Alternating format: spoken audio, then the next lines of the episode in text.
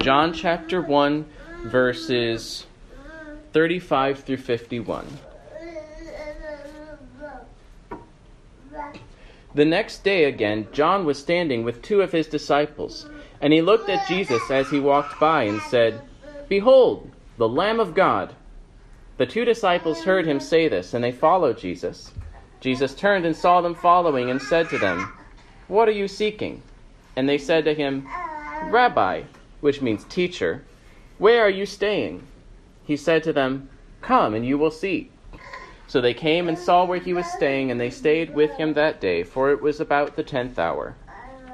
One of the two who heard John speak and followed Jesus was Andrew, Simon Peter's brother. He first found his own brother Simon and said to him, We have found the Messiah, which means Christ. He brought him to Jesus. Jesus looked at him and said, You are Simon, the son of John. You shall be called Cephas, which means Peter. The next day, Jesus decided to go to Galilee. He found Philip and said to him, Follow me. Now, Philip was from Bethsaida, the city of Andrew and Peter. Philip found Nathanael and said to him, We have found him of whom Moses in the law and also the prophets wrote, Jesus of Nazareth, the son of Joseph. Nathanael said to him, Can anything good come out of Nazareth? Philip said to him, Come and see. Jesus saw Nathanael coming toward him and said of him, Behold, an Israelite indeed, in whom there is no deceit. Nathanael said to him, How do you know me? Jesus answered him, Before Philip saw you, when you were under the fig tree, I saw you. Nathanael answered him, Rabbi, you are the Son of God. You are the King of Israel. Jesus answered him, because I said to you, I saw you under the fig tree, do you believe? You will see greater things than these. And he said to him, Truly, truly, I say to you, you will see heaven opened, and the angels of God ascending and descending on the Son of Man. This is the word of the Lord. Amen. Let us pray for God's blessing upon his word.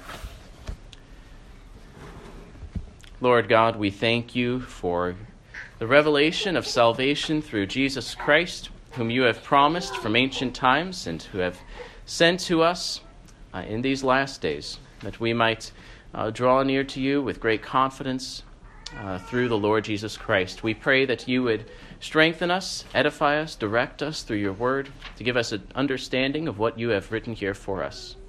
We pray this in Jesus' name. Amen.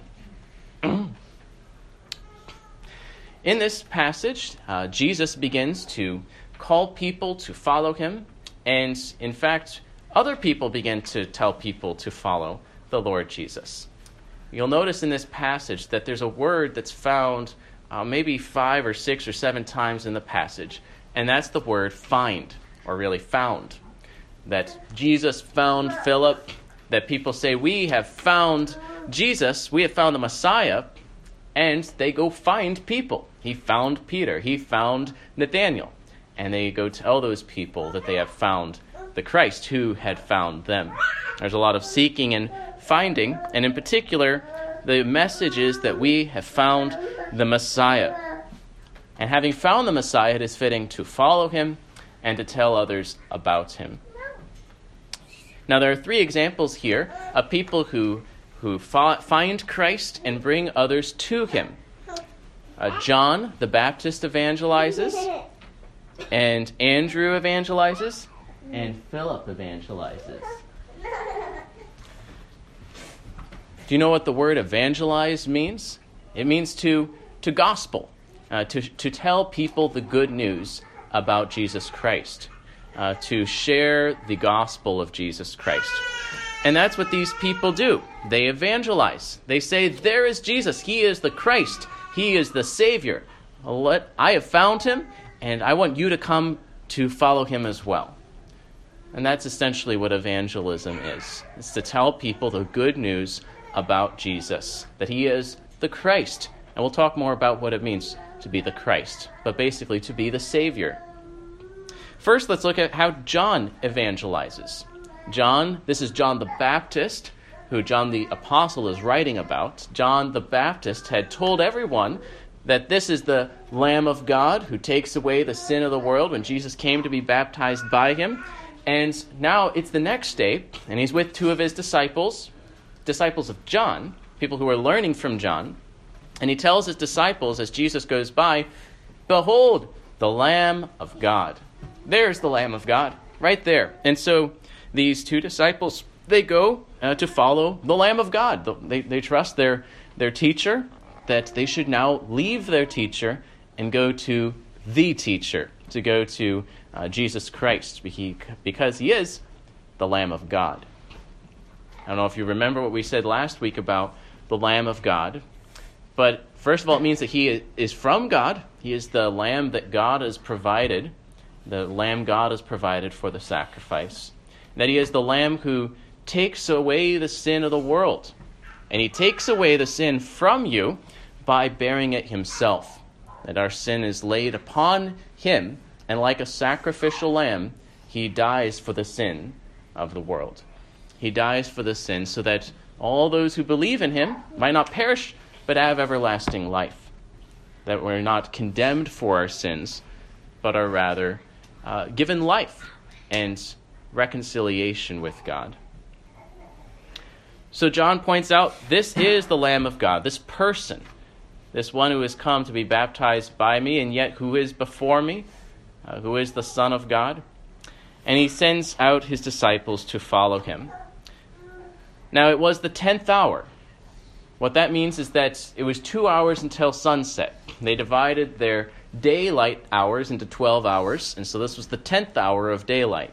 There were two hours left before the sun went down. So they ask Jesus where he is staying uh, so that they can uh, learn from him. They call him rabbi.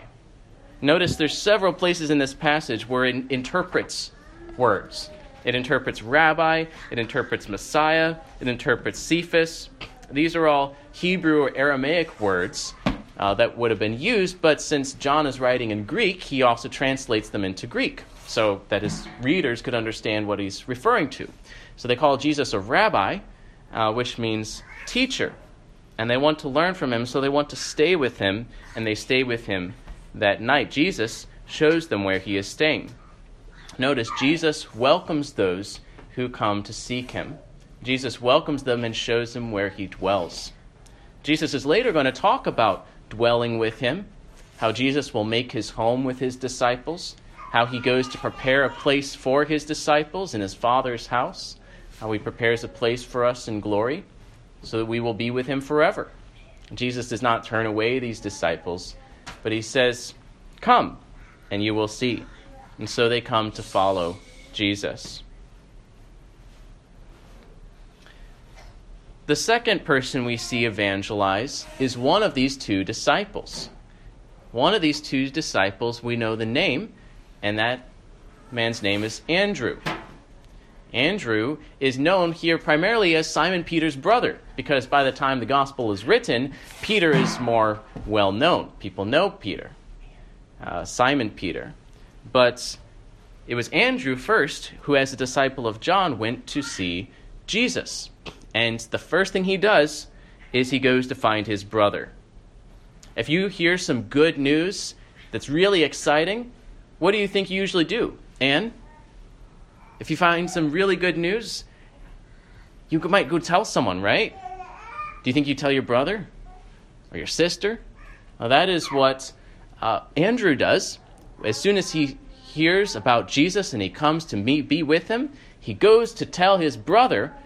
And what does he tell his brother? We have found the Messiah.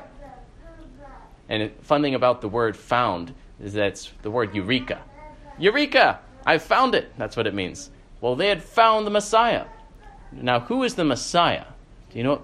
Do you, it's Jesus. But you, you know what it means? Messiah is a Hebrew word, and it means anointed one. And it's the same as the Greek word Christ. We use the word Christ more often, Jesus Christ, and that he is uh, the anointed one. But the Hebrew word was Messiah, and that's the word they would have used.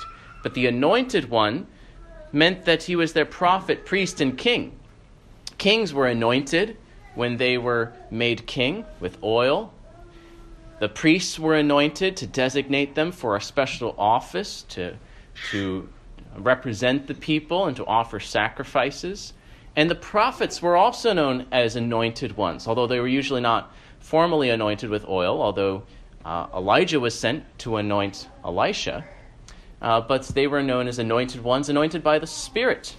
And in fact, Jesus was anointed, and everyone knew it, or should have known it, when he was anointed by the Holy Spirit at the baptism of John. That this was the anointed one, this was the one that they had all been expecting, the one who would come to save his people. As a prophet, to tell them everything they needed to know, to reveal the will of God for their salvation. As a priest, to uh, to redeem them, to reconcile them to God by a sacrifice. They might not have known it, but he himself would be the sacrifice. And as a king, to, to subdue them to himself, to rule and to defend them, uh, to uh, return one day to make all things right. Again, there was a lot they didn't know yet at the time, but they knew he'd be like a king like David, like a good shepherd who would guide and protect the people of God and to bring them in safety uh, to the end. And so the, they had found the Messiah, they had found the Christ. Now, notice again, evangelism is simply, is essentially telling other people about Jesus, who he is, that he is the Christ, he is the Savior. That's the main message of these disciples. Now, they could assume that the people they were talking to already knew the Old Testament. They already knew who the Messiah was. They just didn't know who he who which person the Messiah was, but they knew what the Messiah was going to be like, or somewhat. So they could just say Jesus is the Messiah. Today we usually have to explain what that means and why we need one.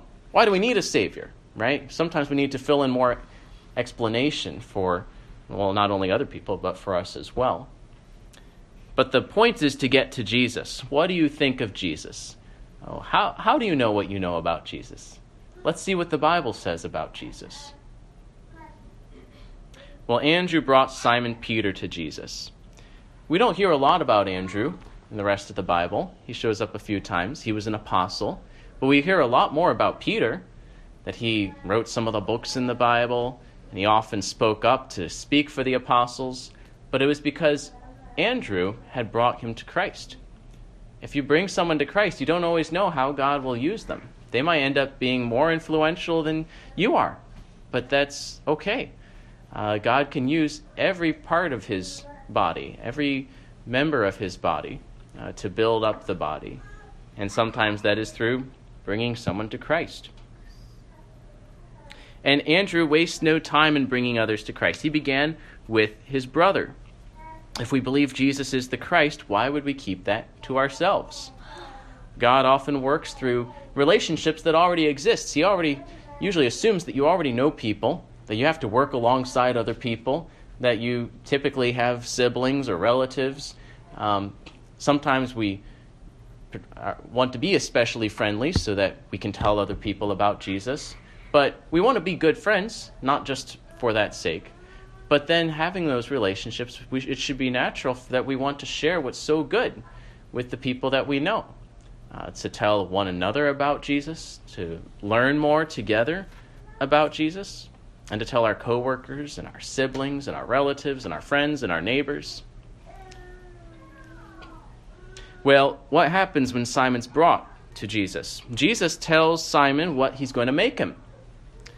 Simon did not begin as a rock, but Jesus would make him a rock. Well, as solid as a rock, or as, as firm as a rock. He says, You shall be called Cephas, or maybe more exactly, Cephas. Cephas, which is again the Aramaic Hebrew word for rock, and then Peter is the Greek word for rock, but they both mean rock.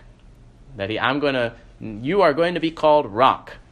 Now, why would Peter be called rock? It's not because he was very firm. He could be impulsive, he could be unsteady, but over the course of his discipleship, he would uh, declare that Jesus was the Christ. And that even though he denied Christ, he would repent and be a firm witness for the identity of Jesus, that he was the Christ. declaring the message about him. And so the apostles in general and Peter as a spokesman would be a foundation stone for the church witnessing to Christ, who is the cornerstone. So we all build upon that rock as we confess the same thing. We believe the same thing about Jesus. Well, let's look at the third example, that of Philip. Philip evangelizes as well. But first, Jesus finds Philip. It says, The next day, Jesus decided to go to Galilee, and he found Philip and said to him, Follow me. And Philip was a neighbor of Andrew and Peter. They were from the same town of Bethsaida, that was in Galilee in the north, along the Sea of Galilee. But Philip doesn't only follow Christ, he also finds Nathanael to bring him as well. Nathanael was also from Galilee in a town called Cana, which we're going to come across in the next chapter. That's where Jesus turns water into wine. That was the hometown of Nathanael. He might be the same as Bartholomew, which means son of Ptolemy, um, and that's the name used for an apostle in the other Gospels and Acts. So Nathanael might be the same person, but we don't know for sure. But we know that this is a person who would follow Jesus. Philip told Nathanael about Jesus, even though Philip had a lot to learn. He only learned about Jesus or began to follow him, you know, that day. But he already began to say what he knew. He did say that Jesus was of Nazareth and the son of Joseph. Those things could have been stated more precisely. Even though he was from Nazareth, he was actually born in Bethlehem. But maybe Philip didn't know that yet. He says he was the son of Joseph, and then technically he was he was adopted by Joseph, but he was conceived in a miraculous way, but perhaps Philip didn't know that yet or didn't know it enough to explain it. But even a basic imprecise message is useful because of what Philip says next. Philip says, Come and see. Come and see. Philip is, uh, Nathanael's a little skeptical. Like, I'm not sure. Can anything good come out of Nazareth? I've never heard of anything good come out of Nazareth. But Philip says, Well, come and see. Come and learn more. Let us go to Jesus. You need to investigate. You need to learn more. And he also talks about the law and the prophets, that the Old Testament witnessed to him as well. And so this is to be part of our message as well. Not only telling people what we know, but also telling them to come and learn more. Come and study the scripture with us. Come and learn from the Old Testament and the New Testament. Come and study, learn and see. Behold the Savior. And then when you come to Jesus, you keep on learning with us as a disciple. It's like in Isaiah where they say, Come, let us go to the house of the Lord. Let us learn his ways, and study, that we might walk in his paths. Well, that's exactly what Philip was doing. This is also the key to overcoming prejudice and skepticism. You know, Philip was a little skeptical about anything from Nazareth. Nazareth was a small town, apparently didn't have a good reputation, and it was also a, recent, a new town. So there wasn't any Old Testament prophecies that were very obvious about Nazareth. People today sometimes are skeptical towards the gospel as well. And they might have their own prejudices, their own experiences that make them a little suspicious. Often there's misunderstandings or uh, bad opinions that need to be corrected. And so the answer is to come and see, to investigate, to consider Jesus, to learn more about him. The fact was that Jesus was actually born in Bethlehem, and there were certainly prophecies about that. And that he came from Nazareth because he was also fulfilling prophecies like Isaiah 53 that he would grow up like a root out of dry ground. He had no form or majesty that we should look at him. He came in a lowly manner, not like a great Roman emperor coming in worldly glory. But even before those things were learned, Nathanael's doubt was overcome by Christ himself. Jesus knew Nathanael, even if Nathanael didn't know Jesus very well. He said, Here is a true Israelite without any deceit. You know, he's not hypocritical, he's honest, he's an honest seeker. Perhaps he's also referring to not only Israelites, but Israel. You know, Jacob was named Israel. Jacob was known as the cheater, as Jacob, but then his name got changed. Uh, perhaps there's a little uh, hint of that here as well, that he is Israel, not Jacob. There's no deceit in him. but then Jesus also shows his ability to know his heart by also showing that he could see beyond what the eye could see, that he had already seen Nathanael while he was sitting under the fig tree. And so that showed Nathanael that this was no ordinary man. And he uh, instantly became convinced, You are, you, you, Rabbi, you are the Son of God. You are the King of Israel. And Jesus says, You haven't seen anything yet. There is going to be more that you are going to see greater than this. But these were true terms. In fact, truer than Nathanael probably realized. John has already talked about how Jesus was the Son of God even from all eternity, the only begotten of the Father. Did Nathanael understand that yet? We don't know. But he was on the right track, and he was confessing the truth about Jesus. Not only that he was the Son of God, but that he was the King of Israel. Not just that he, in his person, was, was God himself, but that he also had come to deliver his people. And then Jesus tells them all something very interesting. Verse 51, the you is plural. So he's speaking to all the disciples, and he says, And he said to them, Truly, truly, I say to you, you will see heaven opened, and the angels of God ascending and descending on the Son of Man. Now, do you remember when we read back in Genesis about something where the angels were ascending and descending? On the ladder that Jacob saw? Well, Jesus is saying that he is like that ladder, that he is the link between heaven and earth, between God and man, and that the angels would ascend and descend on him.